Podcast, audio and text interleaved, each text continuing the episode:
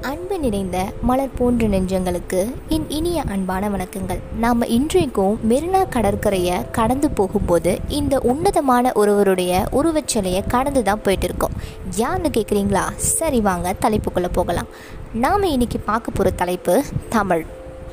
திராவிட மொழிநூலோட தந்தை அப்படின்னு போற்றப்படும் டாக்டர் ராபர்ட் கால்டுவெல் அவர்களை பற்றி தான் நாம் இன்றைக்கி பார்க்க போகிறோம் அயர்லாந்து நாட்டில் ஆயிரத்தி எட்நூற்றி பதினான்காம் ஆண்டில் இவர் பிறக்கிறாரு.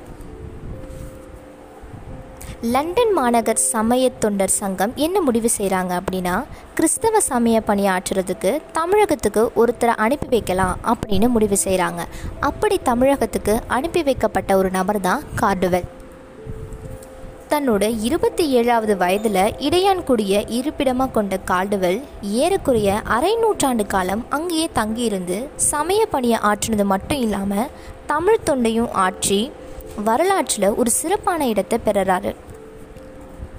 இவர் எதுக்கு அயர்லாந்து நாட்டில் இருந்து இங்கே வராரு அப்படின்னா கிறிஸ்தவ சமயத்தை பரப்புறதுக்காக தான் இங்கே வராரு. ஆனால் தமிழ் மொழி மேலே இருக்கக்கூடிய ஆர்வத்தின் பேரில் தமிழ் மொழியை ஆர்வ ஆர்வமோடு கற்றுக்கிறது மட்டும் இல்லாமல் இரவு பகல் பாராமல் அதை படிக்கிறாரு.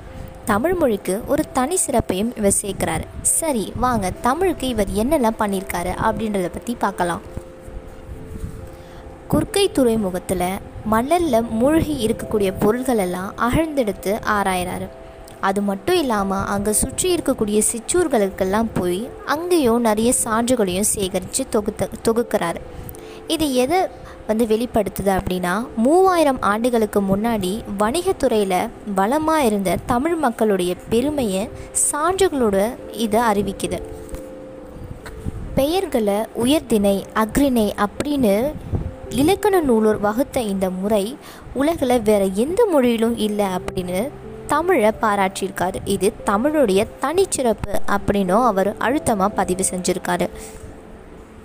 இது தமிழர்களுடைய அறிவை வெளிப்படுத்துது அப்படின்னு போற்றி புகழ்ந்திருக்காரு டாக்டர் கால்டுவெல்.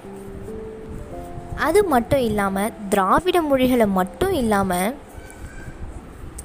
அதாவது தமிழ் மொழி மட்டும் இல்லாமல் தமிழ் குடும்பத்தை சார்ந்த திராவிட மொழிகளை கூட கற்று அந்த மொழிகளுக்கு உள்ளே இருக்கக்கூடிய இலக்கண ஒருமைப்பாட்டை ஆய்வு செய்து உலகம் அறியுமாறு ஆங்கிலத்தில் திராவிட மொழிகளின் ஒப்பிலக்கணம் அப்படின்னு ஒரு நூலை படைக்கிறாரு. அது ஆயிரத்தி எட்நூற்றி ஐம்பத்தி ஆறாம் ஆண்டில் இந்த நூல் பதிப்பிட்டு வெளியிடப்பட்டுச்சு. அது மட்டுமா? ஞானாலயம் தியானமாலை இந்த மாதிரியான தமிழ் நூல்களை படைச்சிருக்காரு.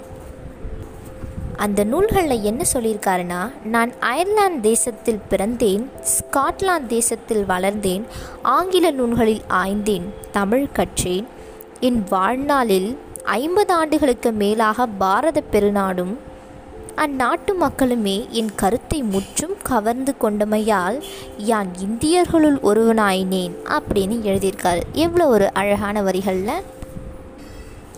அதனால தான் கால்டுவெல் அவர்களுக்கு கிளாஸ்கோ பல்கலைக்கழகத்தினர் என்ன பண்ணியிருக்காங்கன்னா டாக்டர் பட்டமளித்து சிறப்பிச்சிருக்காங்க.